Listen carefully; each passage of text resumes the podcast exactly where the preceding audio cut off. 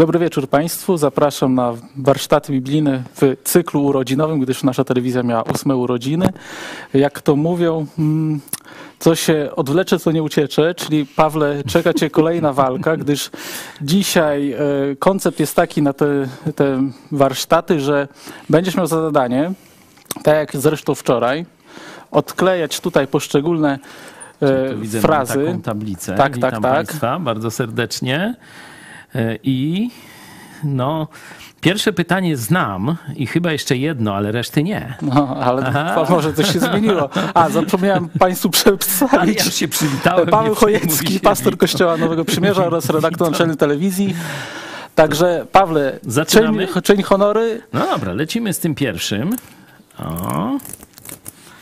Ono jest bardzo proste, jak widzicie. E, Czy pastor może mieć żonę i dzieci? Szczególnie w kraju katolickim jest to jakaś taka no, kontrowersja, bo przyzwyczajeni wszyscy jesteśmy, że te tak zwane osoby e, duchowne e, nie mają żon ani dzieci, to znaczy mają, ale z nieprawego łoża, jak to się kiedyś mówiło. A w Biblii możecie sobie otworzyć, czy list do Tytusa, czy list do Tymoteusza, pierwszy. I tam znajdziecie, że nie tylko pastor może mieć żony i dzieci, ale musi. Bo jak nie potrafi się wykazać w domu, to jakże można mu powierzyć wspólnotę kościoła? Także to była odpowiedź na pierwsze pytanie. Ja dzisiaj też myślałem nad tym tematem i tak koniec końców doszedłem do wniosku, że wychowywanie dzieci to jest długoletni Wow. proces, więc jakby... Podobno się nigdy nie kończy, zresztą twoi rodzice też wiedzą. Dzwonią do mnie i wciąż zawsze mają jakieś uwagi, ale takie na plus, jak coś poprawić albo lepiej się zachować, a mi chodziło o to, że bardziej jakby to, że mam się dzieci i to jest długoletni proces, to, to też pokazuje, że człowiek potrafi długo wytrwać i dokończyć coś albo cały czas y, jakby prowadzić. Dokładnie, jeśli byście się wgryźli w tekst grecki, to tam nie jest, że ma mieć tylko jedną żonę. No, bo można by tak powiedzieć, no ma jedną teraz, potem się rozwodzi, później ma drugą, potem może i trzecią. No różne są historie. Dokładnie tekst grecki mówi, że to ma być człowiek jednej kobiety. Jednej kobiety na całe życie. Nie? Także rzeczywiście ta poprzeczka widzicie, że jest wysoko e, postawiona i że ma mieć te dzieci dobrze wychowane. Nie tylko napłodzić dzieci, jak to się mówi, bo to, to może nie jest jeszcze taka wielka sztuka, ale je naprawdę wychować na porządnych ludzi, na takich, które nie stoją ani pod względem e, takiego obyczaju, no, w jakiejś kontrowersji i tak dalej, nie, nie narobiły jakiegoś bałaganu, E, ale też jeszcze ta relacja z Bogiem u nich jest widoczna. Także zobaczcie, że te wymagania są no, dość wyśrubowane. A pewnie wiecie, dlaczego Kościół katolicki wprowadził celibat. Nie ma on z Bogiem nic wspólnego, nie ma on z duchowością nic wspólnego, tylko z kasą. W czasach średniowiecza, kiedy to wprowadzono, w czasach feudalnych, dziedziczył najstarszy syn z prawego łoża. Czyli jak nie miał żony, nie miał dziedzica. I majątek szedł na instytucję, na na, kościół. kościoła. Oto wielka tajemnica wiary. Złoto i dolary. No wtedy tam nie No, było jakby dolarów. wyglądał Kościół katolicki, gdyby nie było tej No zasady. No właśnie, także jest to jedna wielka chucpa i oszustwo. E, Pawle, zanim drugie pytanie, to jeszcze ja zaproszę po prostu naszych widzów do tego, że e, nasz program jest interaktywny, więc oczywiście możecie słać do nas pytania. Ja je zadam Pawłowi, a on udzieli odpowiedzi. Także bardzo, będę bardzo zachęcam. No, przynajmniej się zmierzysz. To tak. Dobra, kolejne pytanko. No dobra, lecimy tym razem po kolei od góry do dołu. Czy pastor może udzielić ślubu? Najkrótsza odpowiedź to tak, ale żeby ją rozwinąć, to po pierwsze, nie pastor udziela ślubu, e, tylko ślubują sobie mąż, znaczy narzeczony i Narzeczony. narzeczona. Ja mogę tylko e, być świadkiem, mogę stwierdzić, czy spełniają warunki zgodnie, czy to z prawem państwowym. I tu nie wszystkie kościoły, niestety protestanckie, mają taki jak gdyby certyfikat od państwa, że mogą udzielać tych ślubów państwowych. Ja na przykład nie mam. Nasz kościół tu jest jeszcze dyskryminowany, był przez PiS dyskryminowany. My pisaliśmy trzykrotnie do Morawieckiego, żeby zgodnie z konstytucją doprowadził do równouprawnienia nas w świetle także innych kościołów, bo część kościołów protestanckich ma takie uprawnienia, a część nie, czyli jest dyskryminacja. No, y, Morawiecki odpisywał nie i co mi zrobicie?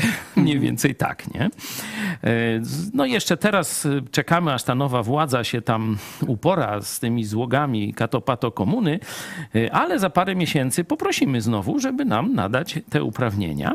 No i oczywiście jako reprezentant wspólnoty danego kościoła, ten człowiek no, zaświadcza, że pastor, że tu wszystko zostało zgodnie ze standardami biblijnymi i jeśli chodzi o wymogi tej wspólnoty wszystko zostało e, dobrze e, do, dochowane i e, ogłasza ich mężem i żoną jako świadek, ten pierwszy świadek ich ślubowania. Nie daje ślub, nie udziela ślubu, tylko oni sami sobie ślubują, a ja mogę to tylko ogłosić. To ja jako trochę zainteresowany dopytam. No dobrze, dobrze no, Według Biblii, jak w sensie według Biblii to jakie wymagania powinni spełnić y, ci narzeczony i narzeczona, mhm. żeby to był ważny ślub? Zależy, czy to dotyczy członków jakiejś konkretnej wspólnoty, mhm. E, czy też ogólnie. Bo ogólnie ślub nie jest wymysłem chrześcijańskim. To, mhm. co zrobił Kościół rzymski, jest kłamstwem, że to jest jakiś sakrament i tak dalej. Śluby były przed Kościołem katolickim. Nie było kościoła, były śluby. Nie? Jezus był na weselu żydowskim i też było to ważne. Nie? Zobaczcie, tam właśnie pierwszy cud Jezusa, wiecie jaki był opisany w Biblii? No, wodę zamienił wino. No.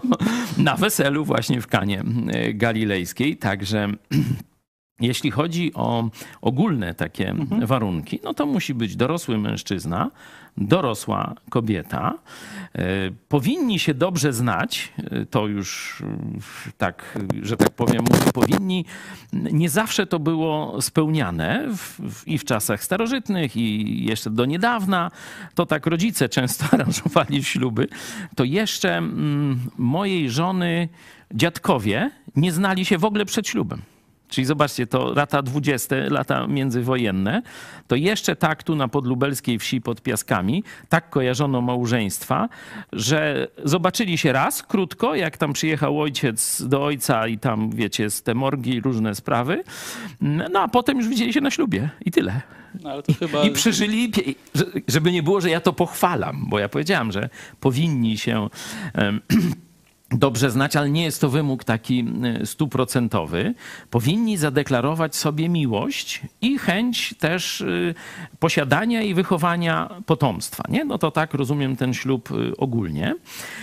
Jeśli są członkami jakiejś konkretnej grupy religijnej, wyznaniowej, kościoła, to dobrze by było, żeby ustalili, no, jak będzie z dziećmi. Bo wiecie, ludzie się kochają i tego, później przychodzą dzieci i ojciec chce do tego kościoła, e, matka do tego. I często później te dzieci do żadnego nie chodzą. Mhm. Takie historie znamy. Także tu są już, y, że tak powiem, takie mm, wewnętrzne regulacje różnych wspólnot. W Biblii znajdujemy, jeśli chodzi o chrześcijan, e, jeden jasny fragment, który się tyczy e, małżeństwa. Dotyczy on wdów i tam jest, że może wyjść powtórnie już za mąż jako wdowa za kogo chce. Byleby w Panu. Byleby w Panu. I to rozumiemy, że chodzi też, żeby to był człowiek posłuszny Jezusowi. Ta kobieta jest posłuszna Jezusowi i ten człowiek powinien należeć do Jezusa i być posłuszny Jezusowi. To tak rozumiemy mm, to w Panu. Drugi mm, tekst, no to szósty rozdział drugiego listu do Koryntian, też możecie sobie doczytać. E, tam chodzi o pewnych związkach, które jeśli nie ma jedności duchowej, to się nie udadzą. Okej, okay. to może przejdźmy do trzeciego. Dobra, ale ślubyśmy załatwili. Czy pastor ma koloratkę? Ja nie mam. No ja widzę, że nie ma. Nie mam, nigdy nie miałem i nie zamierzam mieć. E, nawet y, nigdy chyba, może nie, raz może było to w Chicago, że byłem w garniturze. Normalnie mhm. jestem w koszuli, czy to w kraciastej, czy jakiejś, jeansach, w koszuli. A z czego to wynika? może wynikać to, znaczy na pewno wynika to z przeszłości. Mhm. Moja młodość to czasy hipisowskie, odrzucenia wszelkich schematów, takich jakichś reguł, tradycji i tak dalej. I ja tak sobie wtedy postanowiłem, że chciałbym, żebym czasem się nie sklerykalizował, żebym nie chodził właśnie w koloradce z taką jakąś ciężką, mm, ładną Biblią pod pachą, żeby mi do łba coś takiego religijnego, woda sodowa, jak to się mówi, mhm. nie uderzyła, to wtedy sobie tak postanowiłem, że ja nigdy nie będę w kościele, w, nawet w garniturze e, występował. No mówię, w gościach u innych, u innego kościoła, jeśli jestem, no to przyjmuję ich zwyczaje. Mhm. Jeśli tam wszyscy są w garniturach, to ja nie będę im wylatywał w koszuli w kratę, bo pomyślą, że to fopa, ale w kościele, w którym ja nauczam, no to, to tam zawsze jest jakiś strój luźny tak zwany. A ja rozwinę to pytanie, czy zdarzają się pastorzy, którzy mają koloratki? A tak, nawet jakbyście zobaczyli mój proces, y, tam zeznawało y, trzech pastorów. Y, jeden były ksiądz i później pastor. Dwóch takich no, bardzo szanowanych, znanych pastorów z kościoła chrześcijan baptystów. I oni na pewne okazje, o tu widzicie hmm. moich przyjaciół pastorów, się razem modlimy przed sądem. Y, o, widzicie, pastor Skrzypkowski, on używa od czasu do czasu koloratki. To też w tym wyznaniu protestanckim jest dopuszczalne jako taki strój pastora do jakichś szczególnych, szczególnych uroczystości. W kościele luterańskim no to są takie stroje, tam nie ma koloratek, tylko takie, nie wiem jak to nazwać, żaboty, coś takiego, e, czy takie, takie paski mhm. dwa, nie? I też y, tu połączone. Oznaka profesorstwa. Tak, i, i właśnie też jak już jeszcze bardziej, no to jeszcze mają takie mhm. berety, takie jakieś pelerynki, bo to y, właśnie Luther był profesorem i stąd ten strój, no Luther był w stroju profesora. No to wszyscy tak, zaczęli nosić. Tak się przyjęło. Szanujemy to, ale mm, mówię, nasz kościół wywodzi się z ruchu azowego.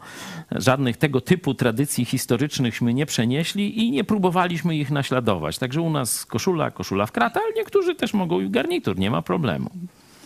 Ale też nie walczymy jakoś mhm. specjalnie mm, z tym, choć mówię, ja jednak wolałbym, żeby pastorzy odróżniali się od księży mhm. katolickich, a nie upodabniali się. Okej, okay, to Dalej? czwóreczka. Jedziemy. Czy pastor to ksiądz? No nie, po trzykroć nie. Ksiądz to książę. Ksiądz to feudalny władca nad poddanymi. I tak rzeczywiście rola księdza do dzisiaj e, w społeczeństwie polskim pokutuje i w innych katolickich, e, takich tradycyjnych społeczeństwach. Pastor to pasterz. Jezus dał wzór. Pastor, e, pasterz, pastor to przede wszystkim sługa i wzór sługa, wzór i obrońca przed wilkami, przed fałszywymi nauczycielami, przed tymi, którzy chcą niszczyć y, wspólnotę, ale absolutnie nie jest to władca feudalny, któremu się tam całuje pierścień, buta, jak papieżowi czy biskupom, czy coś takiego. W naszym kościele w ogóle nie używamy na, między sobą żadnych tytułów. Mówimy sobie po imieniu, na ty, e, także innych też do tego zawsze zachęcam, e, żeby skracać dystans, żeby też pokazywać, że jesteśmy braćmi i siostrami w Chrystusie, wszyscy równi, a ja tylko pewną funkcję pełnię w kościele. Także pastor to nie ksiądz. Okej, okay. znaczy mi się skojarzyło, jeszcze chwileczkę. Mam taką anegdotę jeszcze z czasów studiów, że e, mieliśmy prowadzącego zajęcia, który pochodził z Białorusi akurat i on jakby nie mógł rozróżnić tej różnicy pomiędzy książę a ksiądz, więc jak gdy omawialiśmy książkę książę, to on mówił książka ksiądz. No to, to, to ale tu on był, jak to się mówi, na prawie, bo rzeczywiście źródło słów jest ten sam. E, Słowo kościół to zresztą kasztel.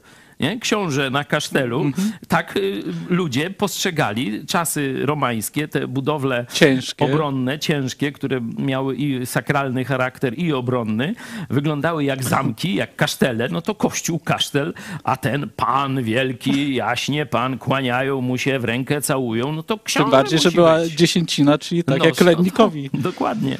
E, Lecimy dalej? Lecimy dalej, piąteczka. Dobra.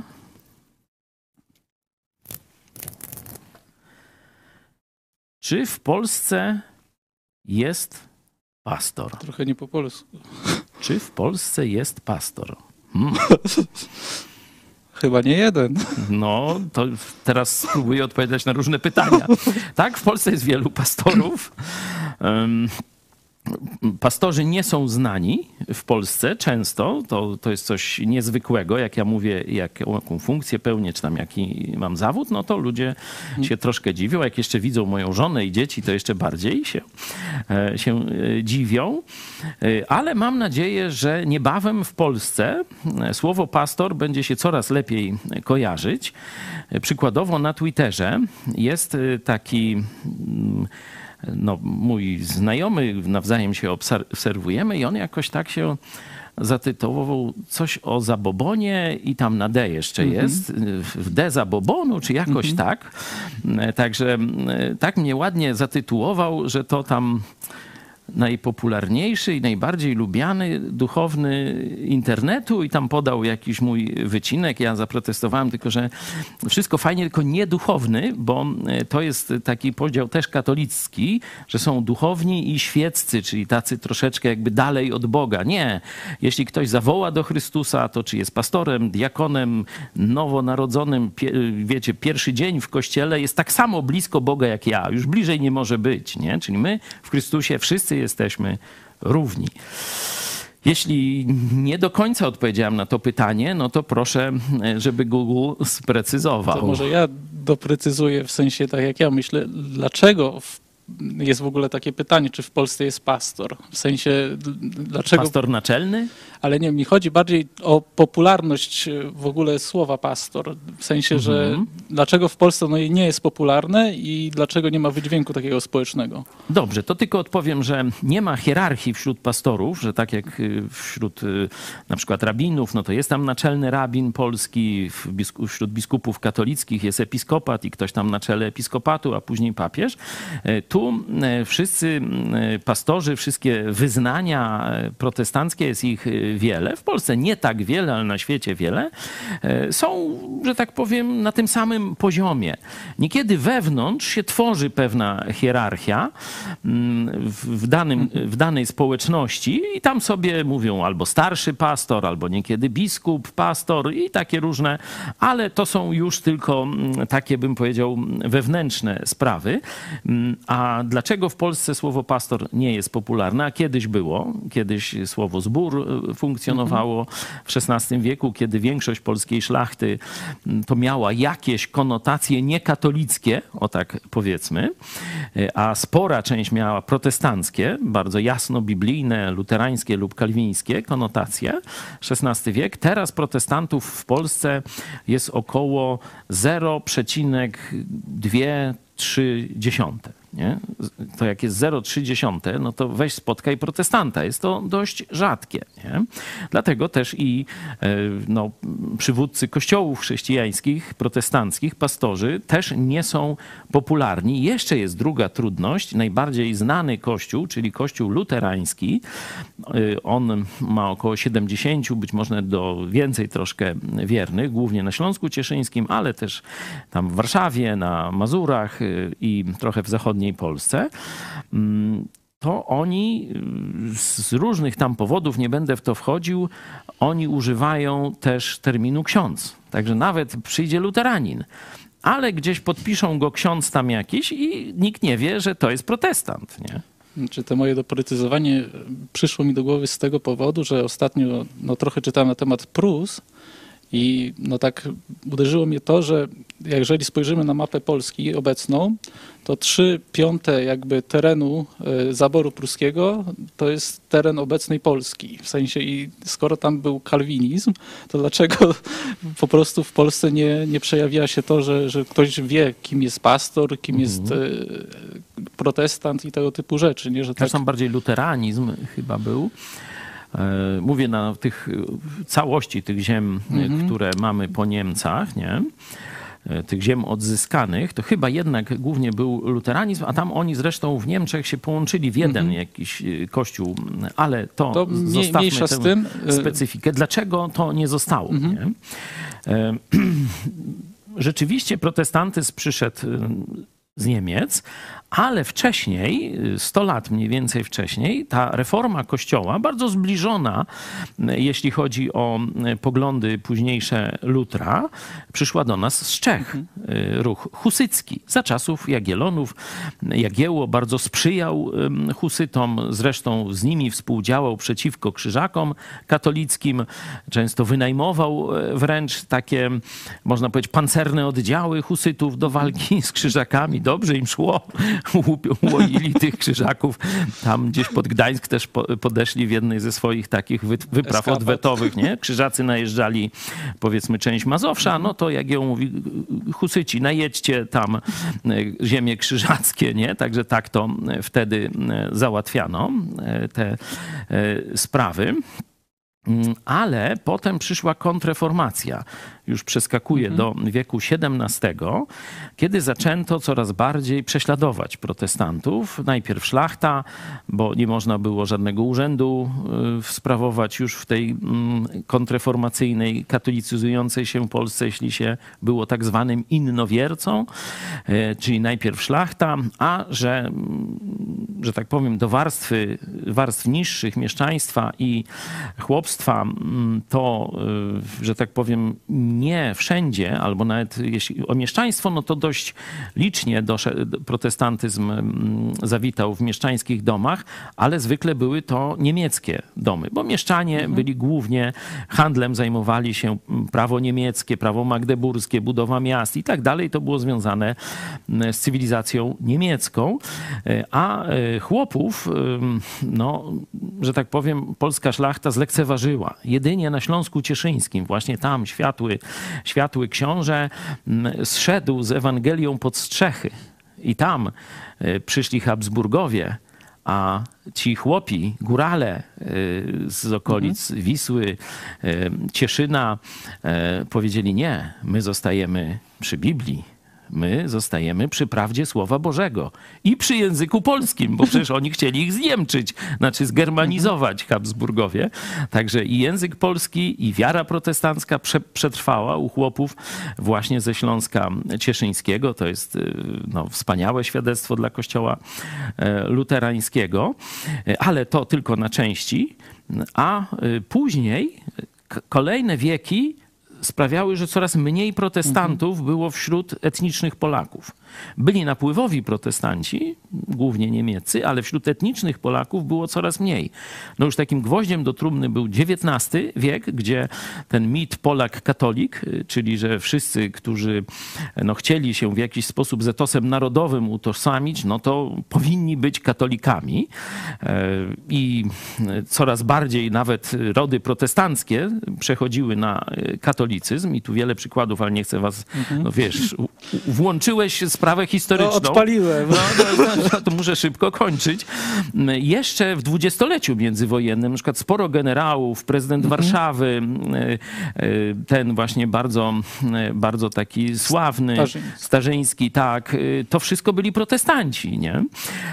Generał Rummel, generał Anders też do czasu, sam Józef Piłsudski m, wybrał protestantyzm. No, mówią, że tam, żeby się rozwieść tego, ale no, no wybrał, co ja mu zrobię, nie? Mógł inaczej. Mógł, mógł inaczej, nie? Także jeszcze wtedy protestantyzm był dość popularny, ale druga wojna światowa, no to protestant Niemiec, to zresztą co chce zrobić dzisiaj Kaczyński, taką zbitkę, że kto popiera Platformę, to Niemiec i zdrajca, no to to samo zrobiono. Komuniści e, i część biskupów katolickich często też to podsycała, że luteranin to Niemiec. Y, Tu firm Różyczka chyba pokazuje, jak skrzywdzono Polaków Mazurów w ten sposób. Nie? Oni e, się germanizacji opierali, ale byli protestantami, a e, e, Kościół katolicki wraz z komunistami zaczęli ich całkowicie niszczyć, rugować, zabierać kościoły luterańskie, przerabiać na kościoły katolickie, a ich no, eliminować z Polski. Także dlatego tak mało jest protestantów w Polsce. Dobrze. Ale zmieniamy ten stan rzeczy. Chyba nam dobrze idzie. E, Jeszcze chwileczkę, bo mamy komentarz, ale to jest komentarz odnośnik do poprzedniego pytania, czy pastor to ksiądz, albo czy pastor ma koloratkę. E, Jest Joanna Zielińska, zobaczyć pastora w pelerynce, to byśmy się uśmiali. Prędzej zobaczycie mnie w zbroi husarskiej. Już mamy na stanie. Może się kiedy przebiorę. Na wczorajszych urodzinach Kornel prezentował. Można zobaczyć. To co? Lecimy, lecimy. Odklejamy. Czy pastor pracuje? No, jeśli miał powiedzieć o sobie, no to tak, ciężko. W Biblii mamy taki fragment, to jest pierwszy Tymoteusza. Kto o biskupstwo, to jest prawie że to samo, co pastorstwo się ubiega, pięknej pracy pragnie. Pięknej pracy. Tak Bóg mówi o e, pracy starszego pastora, biskupa e, w kościele. No, mogę to rozwinąć. Na czym to polega? No, przede wszystkim na rozmowach z ludźmi i na pomaganiu im w zrozumieniu Biblii. Dalej, czyli to jest ten obszar duszpastersko-nauczycielski, ale on wcale nie jest y, jedyny. Dalej jest aspekt organizacyjny. Kościoła.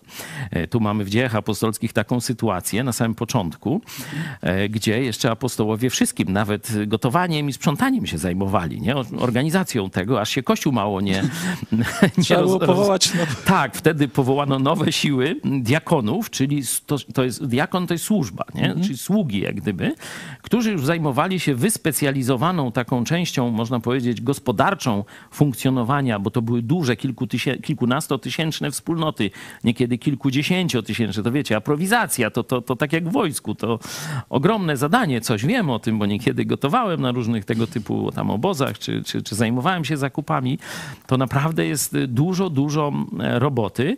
E, Stąd y, może pastorzy tego nie robią, czy nie powinni wszystkiego robić, bo by się zarobili z niekorzyścią dla tej działalności duszpasterskiej i nauczającej. E, Ale powinni to delegować, choć dalej na nich spoczywa odpowiedzialność. Nie powinni to delegować, ale nadzorować. No i jeszcze jest ten e, trzeci aspekt, czyli znaczy czwarty, e, czwarty można by tak powiedzieć, to jest to, co apostoł Paweł powiedział codziennie, nachodzi mnie troska o wszystkie zbory, o wszystkie kościoły, które tam miał pod opieką, to można mm, rozwinąć, że y, przy tak dużej społeczności zawsze są jakieś problemy. Różne, od finansowych, po duszpasterskie, rodzinne, ktoś chory, y, komuś tam, wiecie, woda sodowa odbiła, nie? Komuś tam, wiecie, jakaś inna doktryna tam fałszywa się spo- spowodowała. Takich problemów jest dziesiątki. No i pastor musi się tym wszystkim najlepiej szybko zająć. Mhm. No bo ja też spotykam się jakby z zarzutem, e, może i do mnie, ale też przede wszystkim do ciebie, że ty po prostu zorganizowałeś kościół po to, żeby ciągnąć z tego pieniędzy, ale ja z, jakby z tego, co widzę, no to widzę, że ty pracujesz 24 godziny na dobę praktycznie. W sensie, no bo jak troska o wszystkie zbory i o wszystkich członków, no to cały czas człowiek się skupia po prostu na, na braciach i siostrach. No tak mówią ludzie, którzy sami e, no, żyją dla pieniędzy. Nie rozumieją życia dla idei, dla służby innych, tylko żyją dla pieniędzy. No to oni tak innych, e, że tak powiem, oceniają. Nie? Ja mam dość dobre wykształcenie. Skończyłem tu wraz z żoną zresztą takie elitarne e, liceum lubelskie, zresztą jeszcze elitarną klasę matematyczną uniwersytecką, e, potem studia i tak dalej, ale już na studiach, y, na studiach się też nawróciłem, ale wiedziałem, że, że nie chciałbym cały, całe życie temu poświęcić. Zresztą na studiach naprawdę świetnieśmy zarabiali, szyliśmy kurtki puchowe. To był ten czas, gdzie właśnie rodziły się e, te przyszłe później biznesy wielkie. Także gdybyśmy chcieli robić pieniądze, to byśmy je zrobili, bo to jest przełom lat 80. i 90. największe fortuny. No, mój przyjaciel, z którym zakładałem kościół, Jacek Bury, no był golarzem skolasem takim jak ja, ale kiedy się poświęcił biznesowi, no to jest jednym z największych biznesmenów w Lublinie. No a, że tak powiem, byliśmy podobni, o tak powiem. To mówienie, że, że tu e, to jest jakiś tam biznes, no to to jest, to jest nieporozumienie. To tylko człowiek głupi może tak to oceniać, bo wystarczy zobaczyć, no nasze dochody e, dzięki wam, jeśli chodzi o szeroko rozumiany ten projekt telewizyjny, to jest około 100 tysięcy. E, trzeba utrzymać całą infrastrukturę i około 30, 30 osób. No to mhm. sobie poli, policzcie sobie, ile wyjdzie. I nie będzie to tak jak w PiSie, nie? w tym e, milion na początek. No bo też jakby ja patrząc na twoją służbę, no to ona właśnie jest codzienna i nie skupia się tylko i wyłącznie na niedzieli, tak jak no, no powiedzmy... to jest nawet odpoczynek bym powiedział trochę. No. I też y, no jakby no jest raz, że, że zachętą, ale y, też mi chodziło o to, że właśnie mm, no wybrałeś taki tryb działania, skierowany przede wszystkim na działanie medialne i teraz mamy godzinę, jesteśmy po 18, a ty dalej jesteś w pracy, nie? No tak. No. Zjadłem obiad, miałem Przerwa moja trwała niecałe półtorej godziny na obiad i żeby trochę odpocząć. No i teraz do gry. No i teraz do kolejne pytanie. Bo oczywiście po programie to miałem jeszcze gości. Po piątej wyszli goście, o tak. To nawet chyba nie było godziny. Nie, nie było półtorej godziny, to niecała godzina była. Lecimy. Lecimy, lecimy. Czy pastor może się rozwieść? E, no może, ale wtedy powinien przestać być pastorem. Czyli konsekwencje są Dokładnie jednoznaczne. Tak. Ma być wiernie trwać przy jednej kobiecie całe życie. Czyli trochę wracamy do pierwszego pytania. Tak. Oczywiście znam historię pastorów, którzy, którym no, z różnych przyczyn nie udało się, czy wytrwać, czy, czy też przecież niekiedy może być z drugiej strony, od strony żony e, jakiś mm, problem. E, zdarzają się też przecież i zdrady, i różne takie e, rzeczy.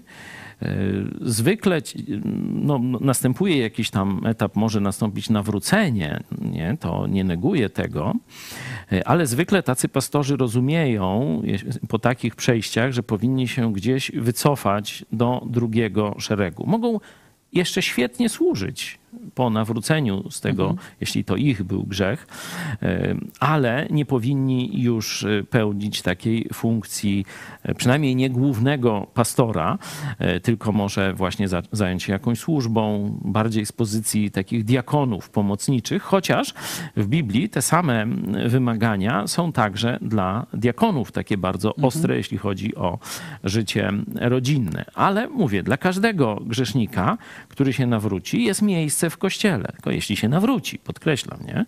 Jest miejsce w kościele, także myślę, że i dla pastorów, którzy upadli w dziedzinie tej seksualnej, małżeńskiej i tak dalej, dalej jest miejsce y, w służbie, ale nie powinna być to ta, ta kluczowa służba pasterska. Jeden z naszych widzów dopytuje trochę w kwestii Twojego wykształcenia ogólnie pastorów.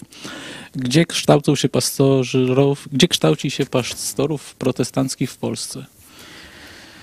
Nie ma jakiejś jednej linii e, postępowania w tej znaczy, sprawie. Bo ja doprecyzuję, czy w mhm. ogóle e, pastor, osoba, która sprawuje ten urząd, musi być wykształcona w tym, pod tym kątem. E, nie ma czegoś takiego, jak dosłownie można powiedzieć, szkoła pastorów. Mhm. Bycie pastorem jest zadaniem dużo bardziej złożonym niż posiadanie jakiejś wiedzy. W moim przekonaniu dużo ważniejsze jest życie rodzinne niż y, wzorowe życie rodzinne, niż na przykład wykształcenie e, teologiczne dobre. Nie? Także są szkoły teologii, są szkoły biblijne i e, w większości wyznań no, stawia się taki warunek, żeby tam skończył jakąś szkołę biblijną. Zwykle to są też takie kursy zaoczne, wiecie, takie no to się nazywa szkoła biblijna, ale to bym bardziej jako jakieś takie nie wiem, warsztaty biblijne, coś Mhm. takiego, nie? Także y, w Polsce nie ma jeszcze porządnego uniwersytetu, znaczy żadnego uniwersytetu, nigdy nie było protestanckiego uniwersytetu w Polsce w historii. To Jan Łaski w XVI wieku, ale już w historię nie wchodzę, miał taki plan, żeby założyć na szkole średniej w Pińczowie. E, Się skończyło, umarł, nie? I już później nikt, dopiero my teraz mówimy o tym, że potrzebujemy w Polsce chrześcijańskiego uniwersytetu. Ale nie, żeby pastorów ym, kształcić, tylko żeby we wszystkich dziedzinach życia e, dać ludzi o najlepszych kwalifikacjach e, merytorycznych z danego obszaru wiedzy i o bardzo dobrych kwalifikacjach duchowych. Bardziej chodzi o charakter niż o samą wiedzę biblijną. Ale wracając do tego, e, tego pytania, ja na przykład mam e, kolegę z dawnych lat, pastora, który skończył zawodówkę jako hydraulik, a potem zrobił no, takie, taki tam wieczorowy kurs dla e, pastorów, ale rzeczywiście miał taki talent opieki nad ludźmi. Także raczej trzeba patrzeć na uzdolnienia, na służbę, na wzrost, na charakter tego człowieka, a wiedzę biblijną można zdobyć na różne sposoby. Ja jestem samoukiem na przykład. Nie? No, głównie w tym samouctwie no to pierwszy, pierwszy taki no, najważniejszy filar to jest y, czytanie Biblii, ciągłe czytanie Biblii i zadawanie sobie pytań. To, to wiecie, tu nikt nie przeskoczy. Może skończyć jaką tam chce szkołę i tak dalej. No się nauczy tylko kilku koncepcji teologicznych, czyli tego, co ludzie wymyślili na temat Biblii. Ale czy sam się zmierzył, czy sam szukał odpowiedzi, czy sam, y, że tak powiem, grzebał, y, zadawał pytania fundamentalne i to były jego pytania, nie? No to to już, y, że tak powiem, jest druga kwestia, nie? Także ja stawiam na samouku. W naszym kościele każdy nasz pastor jest samoukiem w tym sensie, y, ale spokojnie jestem, mogę ich wysłać w dowolne szranki biblijne z każdym pastorem w Polsce i nie będzie wstydu. Nie? Jeśli chodzi o wiedzę biblijną, nie? bo oni mają ryć w Biblii. To jest pierwszy, tak jak ja ryłem, i to jest pierwszy warunek. Jeśli chodzi o e, dodatkowy, no to ja miałem taką, taki, mm, że tak powiem, bonus, że długi czas zarabiałem na życie jako tłumacz. E, Też się sam nauczyłem tego, bo ja jestem inżynierem mechanikiem, nie? No to nie, nie, nie skończyłem anglistyki, ale nauczyłem się przy pomocy mojego przyjaciela, e, ale też już tak od liceum miałem taką silną smykałkę, ponieważ pod Monte Cassino walczył brat mojej babci i już tam został. I to była taka legenda, został w Anglii, nie? To była legenda, to był taki sen o wolnym świecie, to był ten wujek wujek właśnie z Anglii, było, dane mi było go też poznać y, i praktycznie ja jedyny w rodzinie troszeczkę tam wiecie, how do you do, nie? To już tam powiedzmy w późnej podstawówce, potem trochę w liceum. I e, po studiach, kiedy myślałem, jak zarabiać pieniądze, bo wtedy byłem powiedzmy początkującym e, pastorem, to z tego to nie, na pewno nie dało się utrzymać rodziny, a już ją miałem. e, No, stwierdziłem, że wtedy zawód tłumacza był na topie, bo dość trzeba było dużo tłumaczyć, dużo było literatury e, angielskiej, amerykańskiej, a no, nie było wielu tłumaczy, bo to nie chodziło tylko o znajomość angielskiego. Tu chodziło o znajomość Biblii, czyli trzeba było znać i Biblię, i angielski, nie? E, czyli Biblię i terminologię biblijną, rozumieć, o czym ten autor pisze, nie? Także e, stąd y, tam, nie wiem, kilkanaście książek przetłumaczyłem i to była dla mnie też no, robienie pewnego kursu, bo to były takie książki z górnej półki, e, jeśli chodzi o różnych wykładowców, profesorów chrześcijańskich, protestanckich. Czy książki, które tłumaczyłeś, są jakoś dostępne? Tak, można, można je znaleźć. W sensie ja tak odwołuję się do naszego sklepiku trochę. Na przykład Niewidzialny Przeciwnik, MacArthur, to jest jeden z chyba z najbardziej znanych autorów, profesor też, y, tam chyba nawet rektor jakiejś tam uczelni. E, e, Także no i tego typu e, książki albo tłumaczyłem, albo jeszcze robiłem drugą rzecz. Robiłem taki przegląd e, książek, czy warto je tłumaczyć. Nie? Braliśmy, wybieraliśmy jakąś książkę. O, tu widzicie akurat y, okładka z moim przyjacielem też ze Staszica, później sławnym zapaśnikiem, a bardziej trenerem, jeszcze sławniejszym. E, Niektórzy go może poznają. Ja akurat znam syna. Także to prawdziwy zapaśnik, nie tam, że myśmy tu tam jakieś udawanie.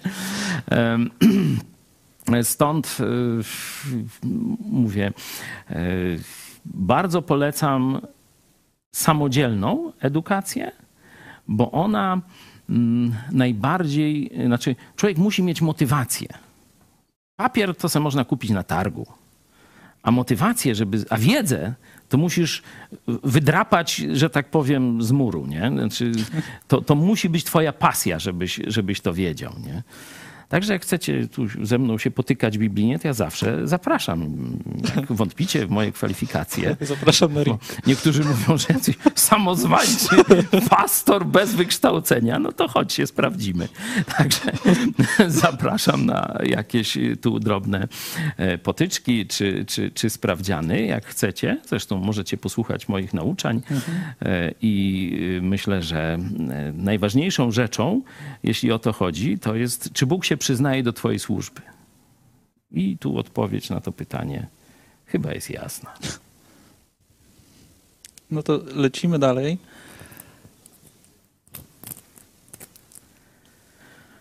To bardzo podobne jak to, czy pastor to ksiądz. Czy pastor jest kapłanem? Nie. Po trzykroć nie. E, kapłan to jest pośrednik e, pomiędzy ludem profanów a świętym Bogiem. Stoi w pół drogi, składa za nich ofiary, y, przemawia, znaczy im objawia to, co mówi Bóg, nie? To ze Starego Testamentu, z kultów różnych y, też przedchrześcijańskich i tak dalej. Także y, pastor to jest sługa, to jest bardziej doświadczony można powiedzieć, bardziej mm, ten, który bardziej już poznał Jezusa, o większym wzroście chrześcijańskim, o większej, dokładnie mówiąc, o większej dojrzałości chrześcijańskiej, bo życie chrześcijańskie to jest proces od nowego narodzenia gdzieś do spotkania z Jezusem e, i cały czas chrześcijanin powinien wzrastać w upodabnianiu się do Jezusa. Nie? I gdzieś taki poziom nazywamy dojrzałością, no to to powinien być dojrzały y, chrześcijanin i w tym sensie on się różni od y, niektórych niedojrzałych jeszcze chrześcijan,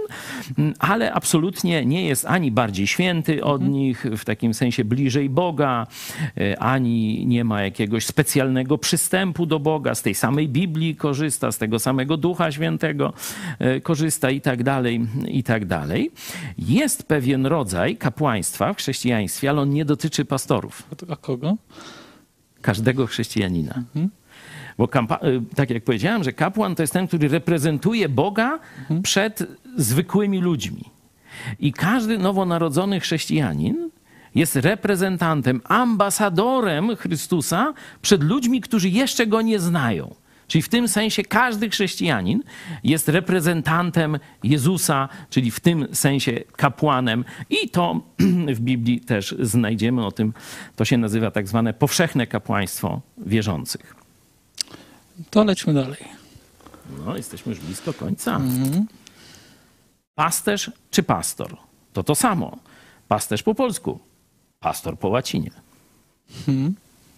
Okej, okay, to zostało nam ostatnie pytanie, i może zedrzyjmy tą karteczkę.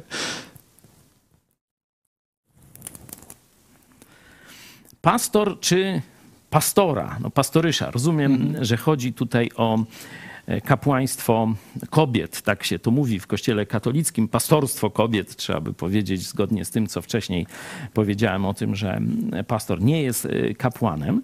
W Biblii jest jasny, jasny podział ról tak jak w małżeństwie, tak jak w biologii y, zamierzasz karmić piersią?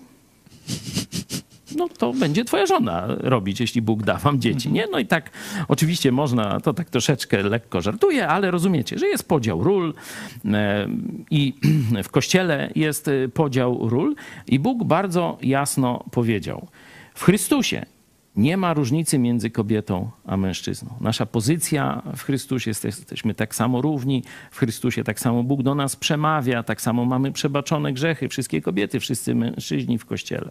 Ale jeśli chodzi o kierowanie Kościołem, o nauczanie całego Kościoła i kierowanie całym Kościołem, to Bóg powiedział, że ta rola jest zarezerwowana do mężczyzn, że kobietom nie pozwala nauczać w Kościele. I tam są podane powody, możemy kiedyś o tym podyskutować, ale już kobiety mogą być diakonami, mhm. służyć. Kobiety mogą nauczać inne kobiety.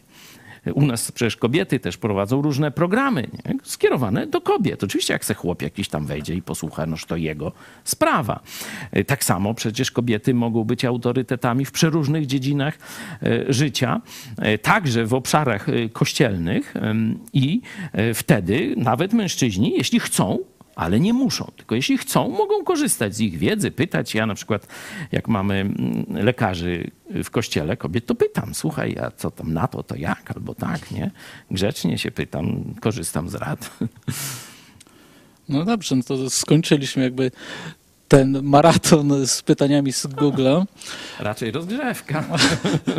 No ale udzielałeś wyczerpujących odpowiedzi, także nam trochę zeszło, ponad 40 minut.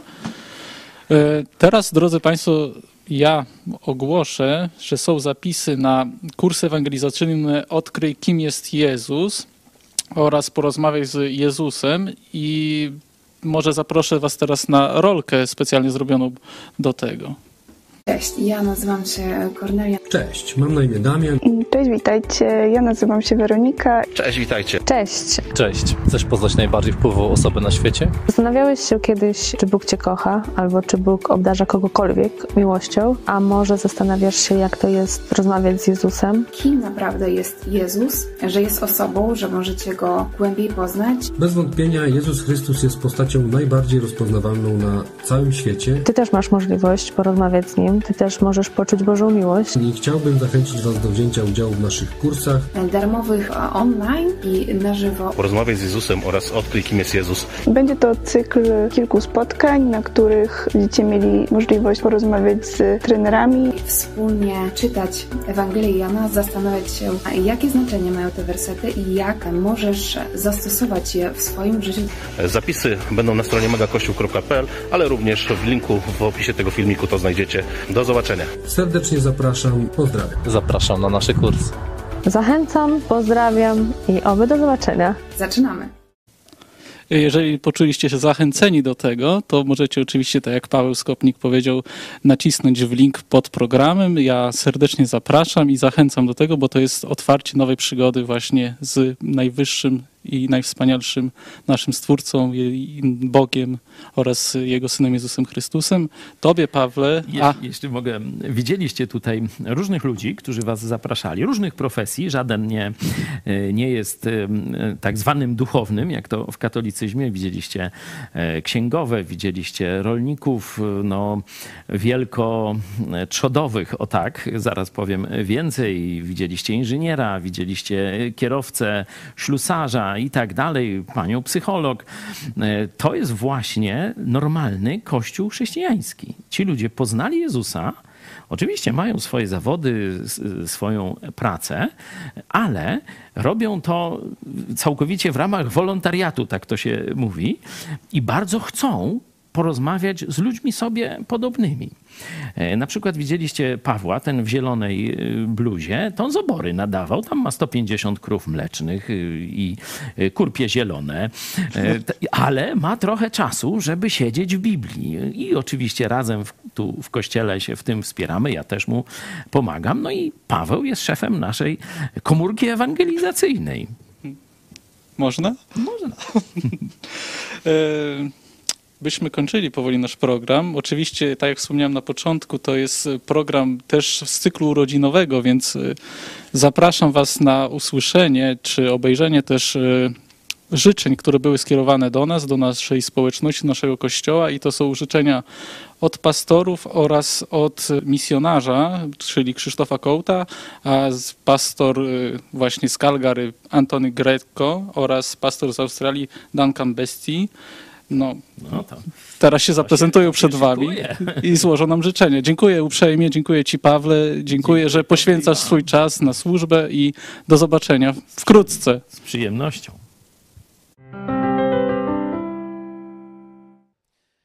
Wszystkiego najlepszego dla Idź Pod Prąd. Osiem lat głoszenia Jezusa poprzez telewizję. Super sprawa. Bardzo podoba mi się służba w telewizji. W Kanadzie też tak działamy. Nie macie pojęcia, do ilu osób docieracie przez telewizję. Pewnego razu, gdy wracałem do Kanady, stałem przy bramce na lotnisku i pracownik lotniska powiedział, że ogląda mnie każdej niedzieli wieczorem. Są ludzie, którzy oglądają wasze programy, ale nie odważyli się lub nie mieli możliwości przyjść do waszego kościoła. Jezus nakazuje nam iść do tych ludzi. Nie każe im przychodzić do Was, tylko nam iść do nich. Telewizja jest darem Boga, byśmy mogli docierać tam, gdzie drzwi wcześniej były zamknięte.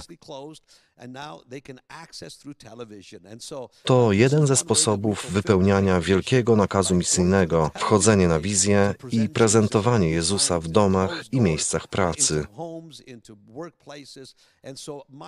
Modlę się, byście robili to dalej. Osiem lat, dobra robota. Niech Bóg dalej rozwija wasze media, byście docierali z Ewangelią jeszcze szerzej. Z Bogiem wszystkiego najlepszego. On behalf of your brothers and sisters here at Beaconsfield Baptist Church in Victoria, Australia, allow me to congratulate you on this, the eighth anniversary of Christian Polish television. What a wonderful achievement, an achievement that I'm sure God has used and will continue to use to promote the gospel of our Lord Jesus Christ. To be successful in the world today, it's not an easy thing. Not if you follow in the footsteps of the Lord Jesus and refuse to turn to the left or to the right. To live of a life of no compromise comes at no small cost. We know that, don't we? We also know that the devil will stop at nothing to interfere with the faithful walk of those courageous men and women whose desire is only to speak the truth and to share the message of salvation. Now, I know that the work that you do is not an easy one. Men and women who don't know the grace of the Lord Jesus, they can't possibly understand what it is that you, you bring uh, not only to individuals, but to a nation. Grace, compassion, holiness, truth, everything that human beings long for is found in the person of Jesus and in the ministry of those who follow him please do be encouraged that there are men and women, even here in Australia, who follow what you do and who pray for you. Be encouraged, the God who called you into ministry is the same God who stands with you and who protects you from all the fiery darts of the evil one. And be encouraged that nothing in all of creation can come between you and the God who holds you in the palm of his hand. And so I say to my, my faithful brothers and sisters at Christian Polish television, may God bless your work as you continue to love and serve him. May it please him to bring many men, women, and children to faith through your ongoing work. Let me leave you with this prayer. The Lord bless you and keep you. The Lord make his face to shine upon you and be gracious to you. The Lord turn his face toward you and give you peace. I'm Pastor Duncan Birchie at Beaconsfield Baptist Church. Happy birthday for, dla mojej ulubionej stacji telewizyjnej Idź Pod Prąd. Chcę z tego miejsca bardzo Wam złożyć serdeczne życzenia z okazji Waszych ósmych urodzin. E, całemu zespołowi, temu przed kamerami i temu zespołowi, który ciężko pracuje z tyłu kamer, e, przed ekranami komputerowymi. Działacie jak dobrze naoliwiona maszyna i miło popatrzeć, kiedy Wasza praca rzeczywiście przynosi wspaniałe efekty, jakie widzimy. Dziękuję Wam za to, że uprawiacie takie rzetelne dziennikarstwo, że stoi, stoicie przy mówieniu prawdy Polakom. Jest to tak bardzo potrzebne w naszym kraju. Ale jesteście o wiele więcej niż telewizja, bo tak naprawdę my zetknęliśmy się personalnie na innej płaszczyźnie, na płaszczyźnie pomocy Ukrainie, kiedy to pierwszy raz przyjechaliśmy do Lublina po to, żeby spotkać się z misjonarzami z Ukrainy, ale wasze takie serdeczne przyjęcie wpłynęło na to, że no, staliśmy się przyjaciółmi. I jesteśmy przyjaciółmi telewizji Idź Pod Prąd i, i jesteśmy wdzięczni, że możemy no, działać na tak wielu płaszczyznach, bo nie tylko kiedy zawitaliście podczas pandemii, za co jestem bardzo wdzięczny, kiedy każdego wieczoru gościliście w naszym domu z programem Biblia w czasie zarazy, która była tak potrzebna w tamtym czasie, kiedy byliśmy pozamykani w domach. Ale tak później na wielu płaszczyznach, czy to na płaszczyźnie Instytutu Biblijnego, czy organizowaniu obozów chrześcijańskich, czy edukacji domowej. No, wasza praca przynosi tak wiele owoców. Macie dzieci duchowe po całym świecie. Nawet mamy jedno dziecko duchowe z waszej działalności w naszej społeczności, który no, słuchał programów. No i pastor Chojecki go tak wkurzył, że w końcu sięgnął po Biblię i się nawrócił.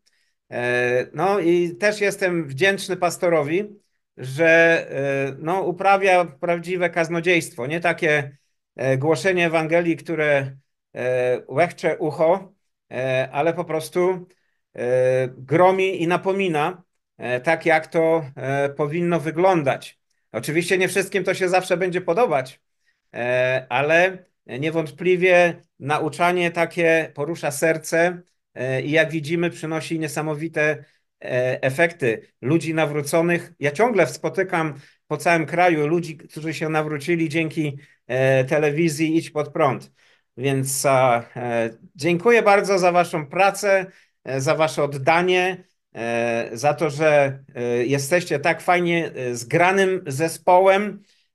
No i życzę dalszej owocnej pracy, życzę zapału i niech was Pan błogosławi i strzeże.